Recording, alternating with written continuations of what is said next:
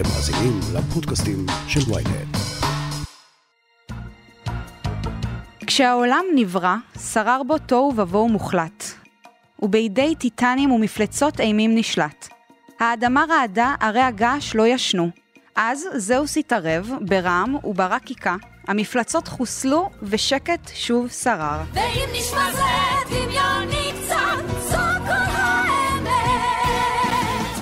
כך נפתח הסרט מ-1997 של חברת וולט דיסני, ומספר את סיפורו של הרקולס, הגיבור האגדי במיתולוגיה היוונית.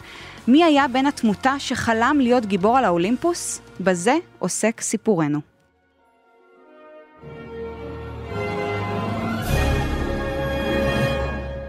דוקטור אפי זיו, מרצה, סופר ומומחה למיתולוגיה היוונית, שלום. שלום וברכה. אני ממש מתרגשת לארח אותך כאן, יופי, אני שמח להיות כאן. ואנחנו פה כדי שתנסה לפצח לנו את המיתוסים והסודות מאחורי דמותו של הרקולס. אז נתחיל בשאלה הפשוטה, מי היה הרקולס והאם אנחנו בכלל צריכים לקרוא לו כך? ובכן, אה, הרקולס זה השם הרומי שלו. את- אתם יודעים שהיוונים התחילו עם המיתולוגיה היוונית, והרומאים אימצו אליהם את המיתולוגיה היוונית, ורק השמות הם שונים. למשל, זהוס הוא יופיטר אצל הרומאים, אפרודיטה היא ונוס וכך הלאה. השם היווני של הגיבור הוא הרקלס. ולמעשה זה איזושהי מילה צינית, כי המשמעות של הרקלס ביוונית זה תפארתה של הרה, הרקלס. אצל הרומאים אין משמעות לשם, זאת אומרת, הם פשוט אה, תרגמו אותו להרקולס, וככה זה, יש, אה, זה התקבע בעולם, ועובדה שאנחנו קוראים לו יותר הרקולס מאשר הרקלס. אבל זו אותה דמות. אז זו טעות שהשתרשה, אתה אומר. כן, לא טעות, זה הביטוי הרומאי, ואנחנו יותר משתמשים בשמות של הרומאים מאשר בשמות שנתנו היוונים, ולכן אנחנו מדברים על הרקולס, וזה בסדר גמור, אין שום בעיה. והסיפורים על אה, הרקלס, וסליחה שאני משתמש לפעמים במילה הרקלס, כי מבחינת ה... המתודולוגיה צריך לקרוא לו הרקלס. כן, אתה בסוף מומחה. ל- למיתולוגיה היוונית. כן, בעיקרון צריך לקרוא לו הרקלס, אבל זה בסדר שתמשיכי לקרוא לו הרקולס. הוא דמות יוונית לגמרי, הרומאים לא הוסיפו עליו שום דבר, הם לקחו את כל הסיפורים עליו as is, כמות שזה, והלבישו את זה על הדמות שהם קוראים לה הרקולס. אז כך שאנחנו אה, עדים לכל ההרפתקאות שלו גם בספרות הרומאית, אבל הם נכתבו קודם בספרות היוונית. כשחקרתי קצת על הרקולס, אני גיליתי שהוא היה גיבור גדול, אבל גם יש איזשהו פרט אה, שולי ואפל מעברו, שהוא הרג את אשתו לפי המיתולוגיה, מה אתה יכול לספר לנו על זה? הרקלס הוא דמות באמת אה, אולטימטיבית של הגיבור היווני, לא תמיד החכם הכי גדול, אבל הוא האמיץ בין כולם, והוא אה, היה בנו של זהוס, אבל לא מהרה אשתו, אלא מאישה אחרת שאולי תרצי ונדבר על זה אחר כך, והרה שנאה אותו, והציקה לו כל חייו, החל מלידתו וכלה בחייו הבוגרים. וכשהוא היה נשוי כבר, והיו לו שלושה ילדים, יום אחד היא הכניסה בו שיגעון, הרה. הרה, כן, והוא פשוט לא זיהה את אשתו וילדיו, והוא הרג אותם, ואחר כך רצה להתאבד, ותפסו אותו, החזיקו אותו, ואמרו לו, לך תעשה כפרה על הפשע שעשית, כי אתה לא אשם. את מכירה את הטיעון בבתי המשפט לאי שפיות זמנית? בבקשה, יש לך את זה כבר במיתולוגיה היוונית, כמו שבמיתולוגיה תמצאי הרבה מאוד דברים שאת חיה אותם יום-יום, ואולי נדבר על זה אחר כך. ולכן אז הוא עשה את כל ההרפתקאות שלו כדי לכפר על החטא הגדול שלו. כן, הוא הרג את אשתו, אבל, בילדיו, אבל אה, לא באשמתו. מה הוא עשה כדי לכפר על זה? הוא היה צריך להתייצב אצל אה, מלך, שהטיל עליו אה, תריסר מטלות. מטלות שונות שבהן הוא הפגין את אומץ ליבו. המטלה הראשונה למשל הייתה להרוג איזשהו אריה שאף אחד לא יכול היה להרוג אותו, והוא הטיל אה, פחד על כולם וטרף בני אדם. ולמה האריה הזה הוא המטלה המעניינת? כי כשהוא הרג אותו, הוא פשט את עורו והשתמש בעור שלו כבגד שלו. ומאז תמיד רואים את אה, הרקלס עם עור אריה על גופו. זה בא מהמטלה הראשונה, ורק אחרי שהוא סיים את תריסר המטלות, החטא שלו אה, כופר, ויש לנו אותו להמשך המטלות שלו, כי זה לא, הוא לא הפסיק, היו לו אחר כך עוד הרבה, אבל זו דרך לתאר הרפתקאות. אתה מקודם הזכרת שהרקולס במיתולוגיה היה בנו של זהוס, ואימו הייתה בת תמותה. נכון. לכן הוא חצי אל. ושמה היה? שמה היה אלקמנה. אלקמנה. כן. אני לא רוצה לטעות, אז אני אתן אלקמנה, לך את כן. השמות. זה בסדר גמור. אז זה, זה מעניין, כי בסרט, אלקמנה היא אותה אישה שלבסוף מצילה את הרקולס יחד עם בעלה, והם מגדלים אותו אחרי שהוא הפך להיות בן תמותה בהתערבותו של האדס, אחרי שהאדס רצה לגזול מהרקולס את כוחו. אז אה, בדיסני ניסו לעשות איזשהו צעד לכיוון המיתולוגיה, קשר, אבל... כן. תראי, מה, מה שקורה בסרטים, זה תמיד שיש תוספות של uh, התסריטאים, וזה בסדר גמור, אני בעד. אבל צריך לדעת להפריד בין המקור לבין התוספות של הסרט. והסיפור של לידתו של הרקלס הוא סיפור מיוחד. זהוס הרי אהב מאוד נשים, הוא בכלל אהב את המצווה הראשונה בתנ"ך פרו ורבו, הוא כל הזמן פר ורב. יפה. אבל יש לו בעיה, כי כתוב במיתולוגיה היוונית, ולא יראני האדם וחי. בן תמותה לא יכול לראות את האלוהים. ולכן היה לו מחסן תלבושות. כל פעם כשהוא בא במגע עם מישהי, הוא התחפש באיזושהי תחפושת.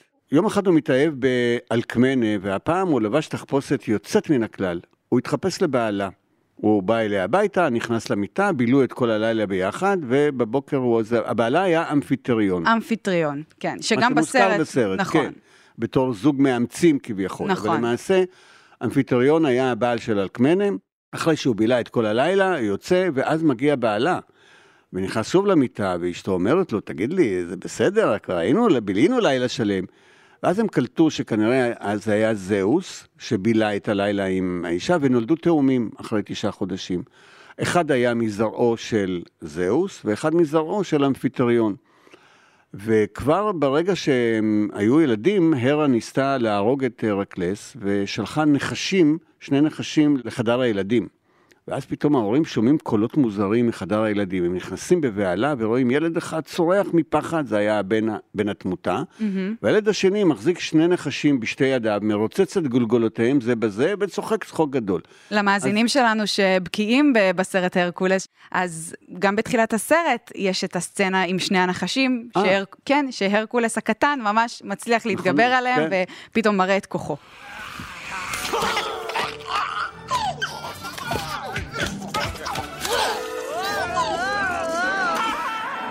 והנה לך מאין התחילה השנאה של הרה לילדים שנולדו לזהוס מנשים שונות ולא ממנה. היא הייתה בהתקף קינה.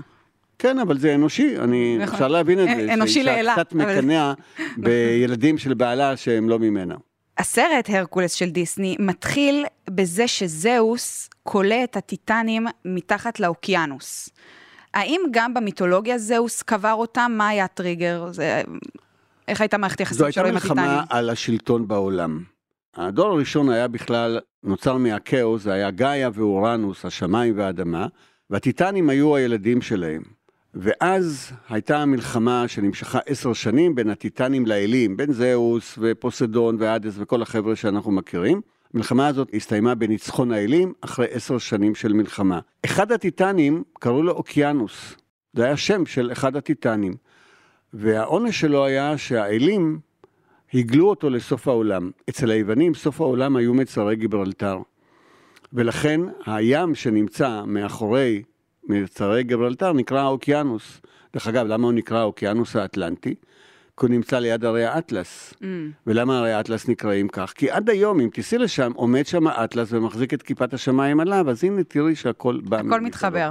בסרט של דיסני, האדס מוצג כאחיו הקנאי של זהוס, שהפך למלך השאול. באחד הספרים שלך, סודות אלי האולימפוס, אתה מדבר על כל האלים, וכבר גם אתה תרחיב על הספרים. אני רוצה דווקא להתחיל עם האל שלא נמצא על האולימפוס, שזה האדס. מה הסיפור שלו? הוא זומם על האולימפוס? לא. הוא- מה? אה, שלושה אחים, זהוס, הדס ופוסדון, חילקו ביניהם את העולם. זהוס הוא האל העליון, הוא שולט על הכל. אה, פוסדון שולט על הים, והדס שולט בשאול. וכמובן שבהרבה סיפורים יש כביכול אה, חיכוכים ביניהם, אבל אלה שלושת האלים הבכירים המבוגרים יותר, כי כל האלים האחרים שבאו, אפולו, אה, דיוניסוס ואחרים, הם ברובם צאצאים של זהוס. אז האדס לא זמם על האולימפוס. לא.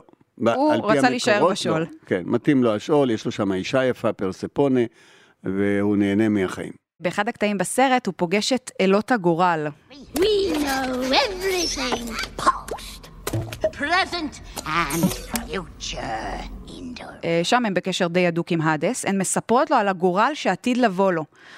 מי הן? היה להם תפקיד חשוב במיתולוגיה? מאוד. כי אלות הגורל אפילו שולטות על גורלם של האלים. יש שלוש אלות גורל, והתפקיד שלהם הוא לשלוט על הגורל של כל אדם ואדם. כשאדם נולד, אלה אחת מתוך השלוש טובה את חוט חייו. השנייה מעריכה את החוט כאורך שנותיו, והשלישית גוזרת את החוט עם המספריים שלה, ואז האדם מת. מכאן בא הביטוי, כשאנחנו מספידים אדם, אנחנו אומרים נקפד פתיל חייו. זה בא מהמיתולוגיה היוונית. וואו. בכלל, אנחנו מדברים הרבה מיתולוגיה מבלי לדעת שזו מיתולוגיה, אה, כמו מצאנו את קצה החוט וכולי וכולי. דרך אגב, הספר הראשון שלי לפני יותר מ-20 שנה, הוא לקסיקון של כל המילים והביטויים שנמצאים בעברית, שלקוחים מן המיתולוגיה היוונית. שנקרא מיתולוגיה עכשיו. מיתולוגיה עכשיו, כן. זה הספר הראשון שלי, בסדרת הספרים שלי על המיתולוגיה. אז גם בסרט אנחנו ממש רוא- רואים את שלוש אלות הגורל, הן נראות מחזיקות בדרך כלל זקנות מאוד, זקנות, מפחידות מאוד. מכוערות, נכון, לאחת מהן יש מספריים. נכון.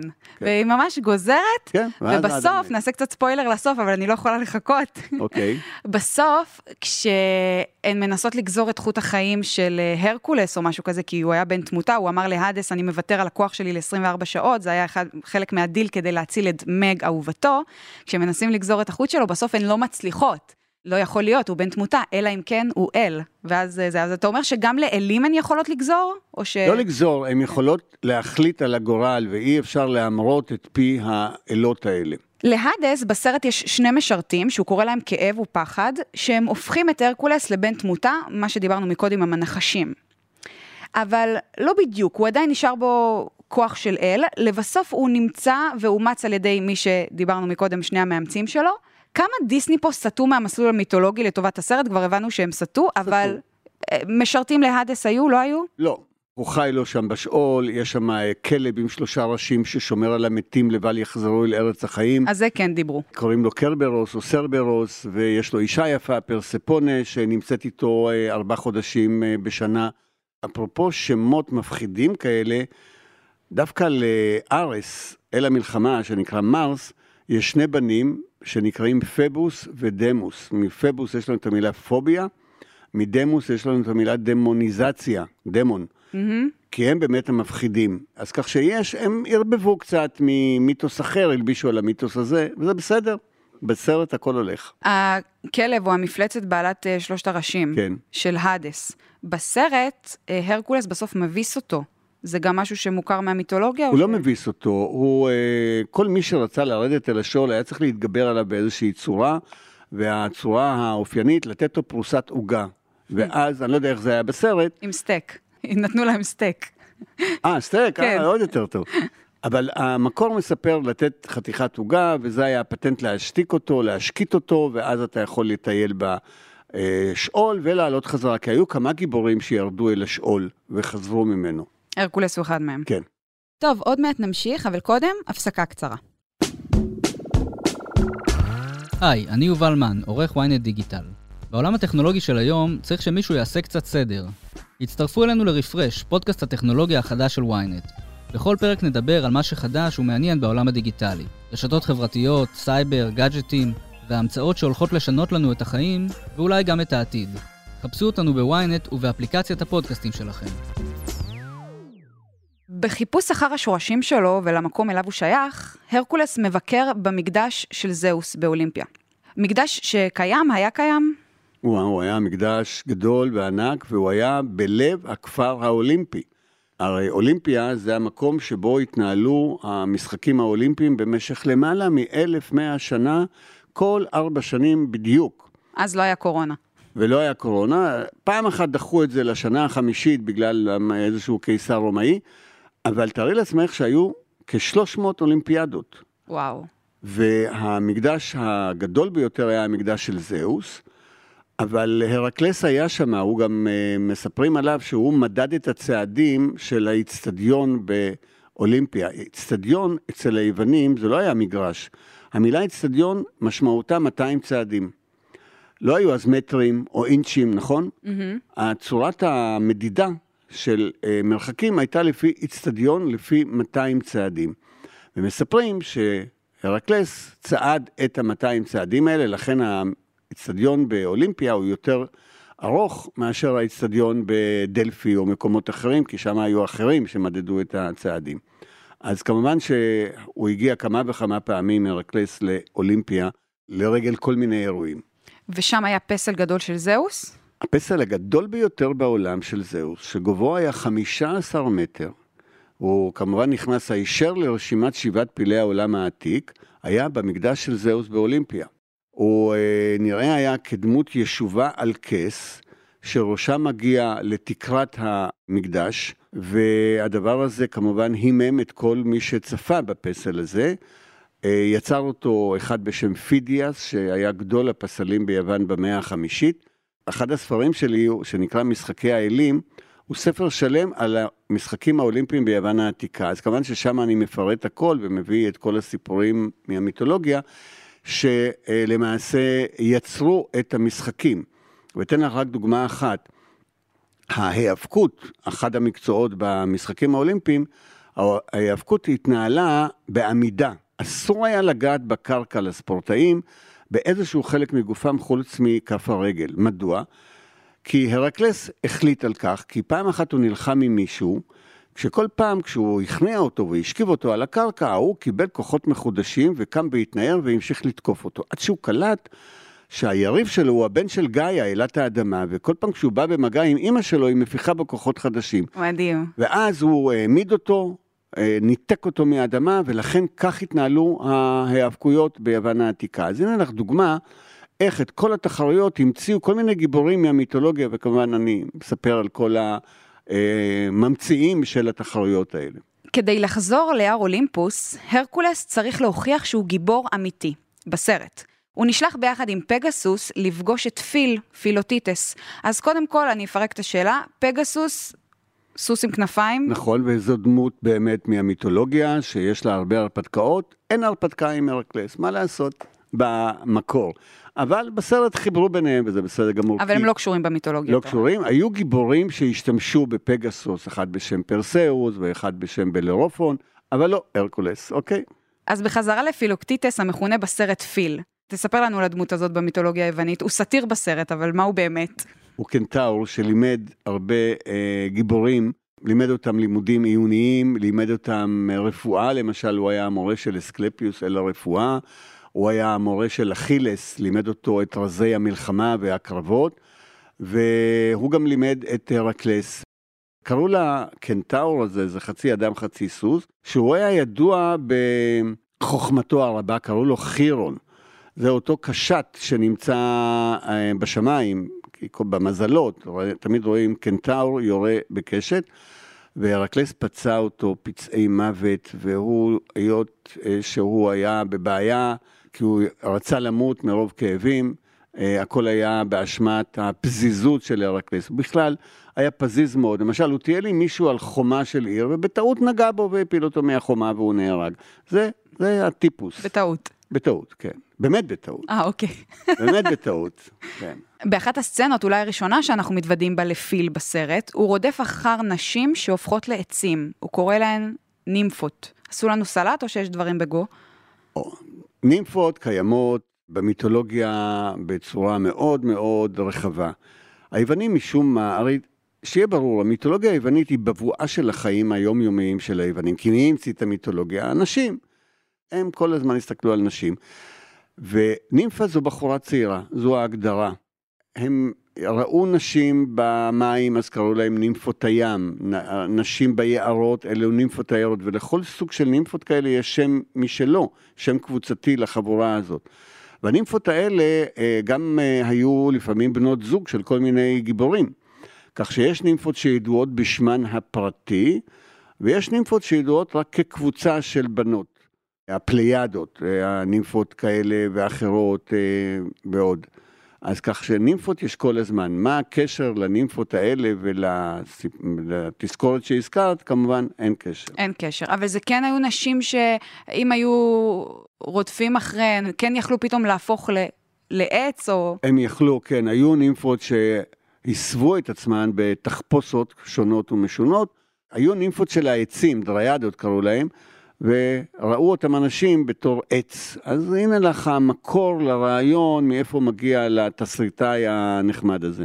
אפרופו נשים יפות, הרקולס פוגש במג, אהובתו בסרט, בדרך לעיר טבעי.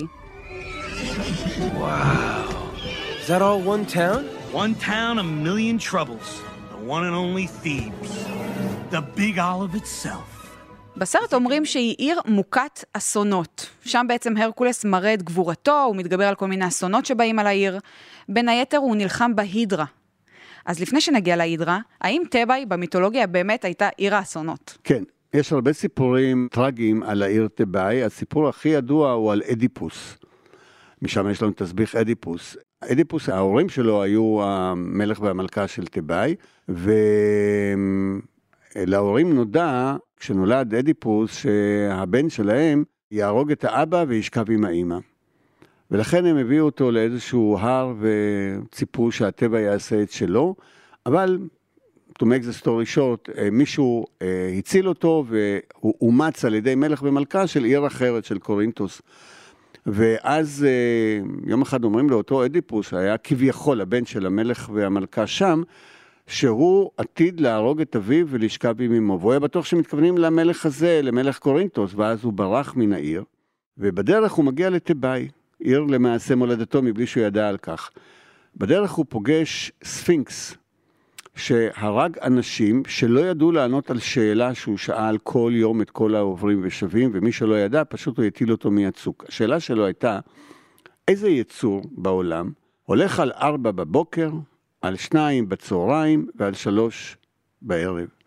ורק אדיפוס ידע לענות על השאלה שזה האדם, כשהוא נולד אז הוא הולך על ארבע, כשהוא בוגר הוא הולך על שתיים, וכשהוא זקן עם המקל זה על שלוש.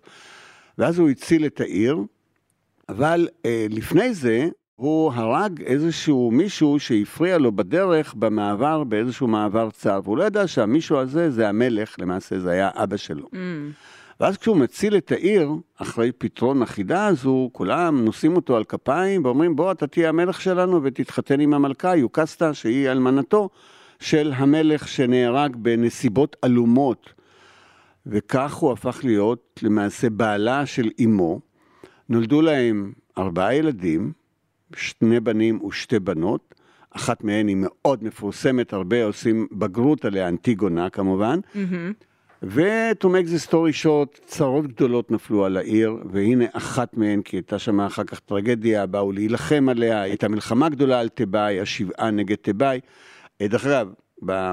הזכרתי את הספר שלי, אז אני ארשה לעצמי להגיד, בוודאי. אה, סודות אלי האולימפוס, זה הספר הקודם, לכל אל יש פרק שלם בפני עצמו. זהוס, פרק שלם, את כל הסיפורים עליו, אפולו וכולי.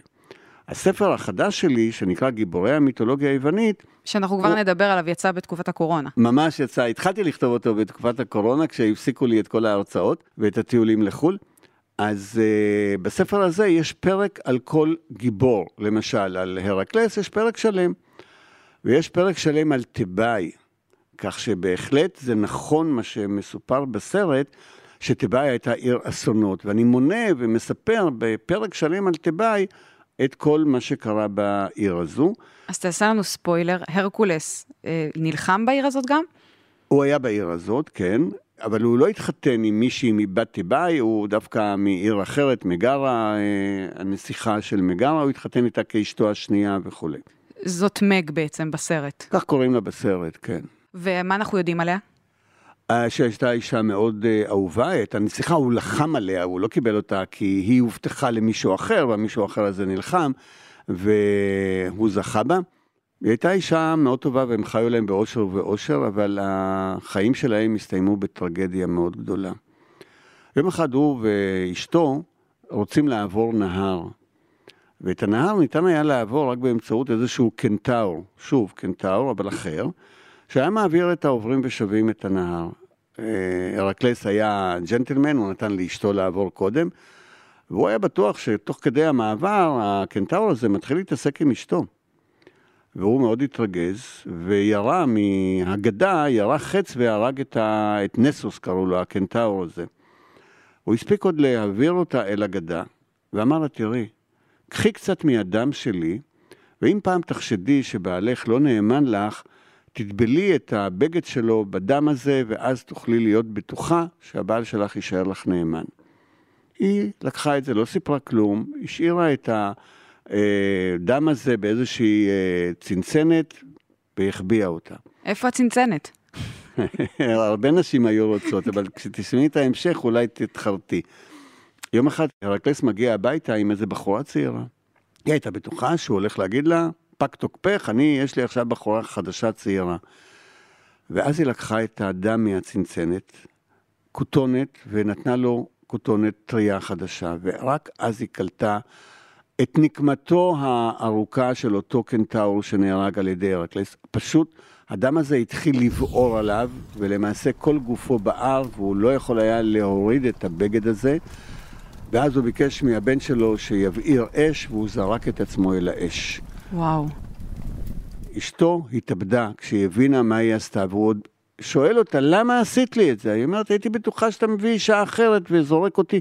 לא, הבאתי לך משרתת, עוזרת שתעזור לך בהליכות הבית, כי אני כל כך אוהב אותך. אז הנה לך טרגדיה נוראית, אבל כשהוא היה על האש ולמעשה נשרף, אז לקחו אותו האלים אל האולימפוס, ושם הוא התחתן עם אישה שלישית, קראו לה הבה, והמעניין הוא שהיא הבת של הרה, זאת אומרת, הם השלימו באולימפוס אחרי מותו של הרקלס, הרה והרקלס השלימו, והיא אפילו נתנה לו את הבת שלו, שתהיה לו לאישה, וגם שם נולדו לו כמה ילדים. זאת אומרת, הוא בכלל היה רב און.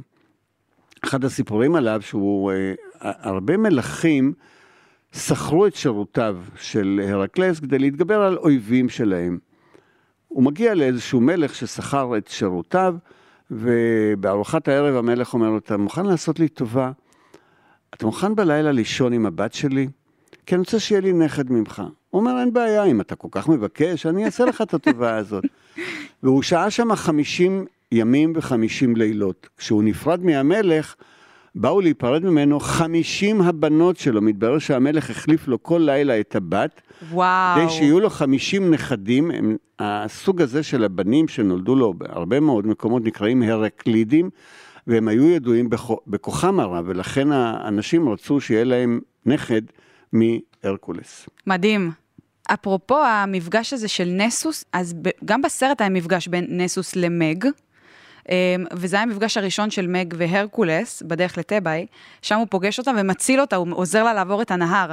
אז אה, אני. אני יכולה לדעת כמה זה נכון שהסרט הזה לא הלך צעד אחר צעד בכל הקשור למיתולוגיה היוונית, אבל כן ערבב. יש, כן, הוא ערבב, אבל בהרבה גמור. כן. מאוד אה, סיפורים שהם נכונים. לכן מאוד מאוד מרתק לקרוא קודם כל על הרקלס את המקור, את הסיפור המקורי, המיתולוגי, ואחר כך לראות באיזו גאונות לדעתי השתמשו בכל הסיפורים ליצור איזושהי הרפתקה, איזשהו סרט עלילתי מלא. אבל תשימו לב שבכל סיפור בסרט יש בסיס, יש גרעין מהמיתולוגיה. כך שזה בהחלט נעשה בחוכמה רבה, תוך ידע רב של אותם תסריטאים ומפיקים שאני לא מכיר אותם, אבל אני מוקיר אותם. זהו, עשו עבודת... אה, עשו עבודה טובה, עבודת נפלאה. תחקיר טובה. כן. בסוף הסרט, הרקולס מציל את מג לאחר שהיא מתה ונשמתה שטה בסטיקס, הנהר במיתולוגיה היוונית שגבל בין הארץ לשאול. אז תספר לנו קצת על הנהר הזה. יש בשאול כמה נהרות שהנשמות צריכות לעבור אותן בדרך למקום מנוחתן הנצחי. אחד מהם, למשל, הוא נהר שנקרא נהר השכחה. נהר אחרון נקרא, האכרון אבל עם כף, לא האחרון אה, עם חי״ת.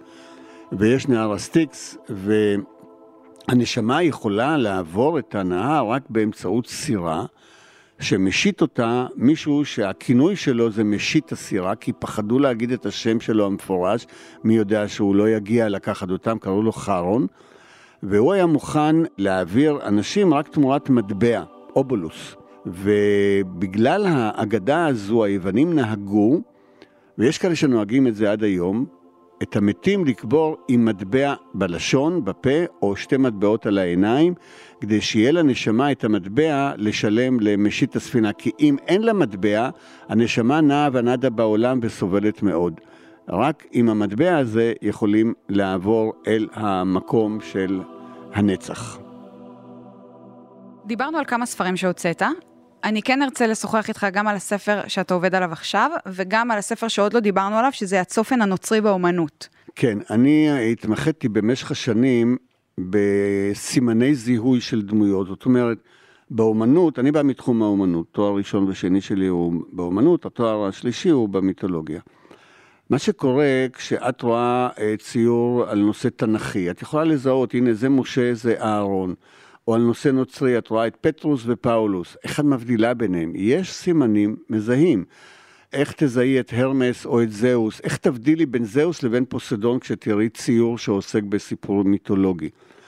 סימני הזיהוי האלה, שנקראים אטריבוטים, נקבעו על פי כל מיני נקודות בביוגרפיה של הדמות הזו. אה, סתם כדוגמה, אם תראי מישהו עם מצנפת גדולה ויש לו על החזה איזה משהו עם תריסר אבנים, אז את תדעי שזה הכהן הגדול, נכון? כי זה כתוב. Mm-hmm. או אם uh, תראי איש עם זקן ומחזיק ברקים ביד, תדעי שזה זהוס, כי ראית גם בסרט שהוא עם הברקים שלו מחולל. נכון. זה נקרא אטריבוט. איך יודעים את זה? לא צריך לזכור בעל פה, צריך פשוט לקרוא את הסיפור, ותוך כדי הסיפור מתגלה האטריבוט. זה מה שעשיתי. על התנ"ך ועל הנצרות עשיתי את זה בספר שנקרא הצופן הנוצרי באומנות, כי אני, זה ממש צופן. אין יוצא מן הכלל. זאת אומרת, אם פטרוס צריך להיראות עם זקן לבן ושיער לבן, אף פעם לא תראי אותו עם שיער לבן, שחור או, או זקן שחור. למה? כי הוא הבכיר, והבכיר הוא המבוגר, הוא הזקן. אז פאולוס למשל, שהוא בכלל לא היה לא היה אחד השליחים, תמיד נראה אותו עם שיער שחור וזקן שחור, כי הוא הצעיר ביניהם, וכולי וכולי וכולי. אז הספר הזה מספר סיפורים, כמו שאני כרגע סיפרתי לך, ומתוך הסיפור יוצאת ה... יוצא האטריבוט, יש שם 700 תמונות בספר הזה. וואו. כי כל דבר אני מדגים ביצירת אומנות. גם בשני הספרים שלי על המיתולוגיה, סודות אלי האולימפוס, ועכשיו זה, גיבורי המיתולוגיה היוונית, תוך כדי הסיפורים שאני מספר, אני יוצר את ה... לא אני יוצר, אני מכוון, אני דולה את האטריבוטים, את סימני הזיהוי, ומראה יצירה שאומרת, הנה באמת ככה מציירים את הדמות. ככה נראה הרקלס, ככה נראה זהוס, ככה נראה הרמס וכולי. ובפרויקט הבא שלך אתה קופץ לרומא? כן, כי מתברר שחוץ מהמיתולוגיה היוונית שאומצה על ידי הרומאים כמות שהיא, לרומאים הייתה מיתולוגיה משלהם קודם. ובמקביל, אתן רק דוגמה אחת, אל בשם ינוס, שעל שמו חודש ינואר, כי זה אל עם שני פנים, פנים שמסתכלות אחורנית על השנה שחלפה, פנים שמסתכלות קדימה על השנה הקרובה, זהו ינוס על שמו חודש ינואר. כך שבספר הזה אני כותב רק על הדמויות של המיתולוגיה הרומית שלא קשורות למיתולוגיה היוונית, אני לא חוזר על מה שכבר כתבתי כמובן. מרתק. טוב, התחלנו עם הרקולס ואיתו גם נסיים. בסוף הסרט, פיל נזכר שהחלום שלו היה לראות את אחד המתאמנים שלו מעוטר בכוכבי השמיים. לבסוף רואים, רואים שם את הרקולס, כשהרפרנס הוא לקבוצת הכוכבים נכון. הרקולס. בכלל, שמת לב שאם את מתעסקת באסטרונומיה או באסטרולוגיה, כל מה שאת רואה למעלה בשמיים זה הכל שמות של דמויות מהמיתולוגיה. חגורת אוריון, אוריון זה, והדובה הגדולה והדובה הקטנה, ואנדרומדה וקסיופיה, קסיופיה דרך אגב היא האימא של אנדרומדה. mm, ולכן היא ליד פרסאוס, כי פרסאוס היה הבעל של אנדרומדה, הוא הציל אותה מהמפלצת הימית שרצתה לטרוף אותה. הכל בא למעלה. זו הסיבה שבניגוד לכל המיתולוגיות האחרות, המיתולוגיה היוונית נמצאת בכל פן בחיים שלנו. אם למשל ניסע למצרים שנינו מחר, אז נצטרך ללמוד על המיתולוגיה המצרית, כי אנחנו נפ- נפגוש שם. אם ניסע להודו, נצטרך לדעת מיתולוגיה הודית. אבל מיתולוגיה יוונית, את לא צריכה לנסוע ליוון כדי לפגוש את המיתולוגיה, את חיה אותה. זה פוגש אותה... את פוגשת פוגש אותה אותה בכל מקום. עשית בגרות על אנטיגונה? כן. אז בבקשה, אז עשית בגרות על משהו מהמיתולוגיה היוונית. ודיברנו על השמות, חוט החיים וכולי. בכל מקום יש אה, מיתולוגיה יוונית. כי היוונית היא חיה ובועטת, וזו הסיבה שהיא יותר פופולרית, יותר קיימת מאשר כל מיתולוגיה אחרת. טוב, זה נראה לי סיום מושלם, המיתולוגיה היוונית חיה ובועטת. נכון. דוקטור אפי זיו, תודה רבה. תודה שבאת רבה, להתארח. באבק פיות. אני נהניתי מאוד. שמחתי להיות כאן, ואני תמיד נהנה לדבר על מיתולוגיה, אז uh, תודה לך. תודה לך. עד כאן אבק פיות להפעם. אתם מוזמנים לעקוב אחרינו ב-ynet, ספוטיפיי או בכל אפליקציית פודקאסטים שבא לכם עליה. דרגו אותנו גבוה גבוה באפל פודקאסט ותשלחו את הפרק לחברים. תודה לעורך הפודקאסטים שלנו רון טוביה, על הסאונד גיא סלם, אני משי היד. נשתמע בפרק הבא. thank you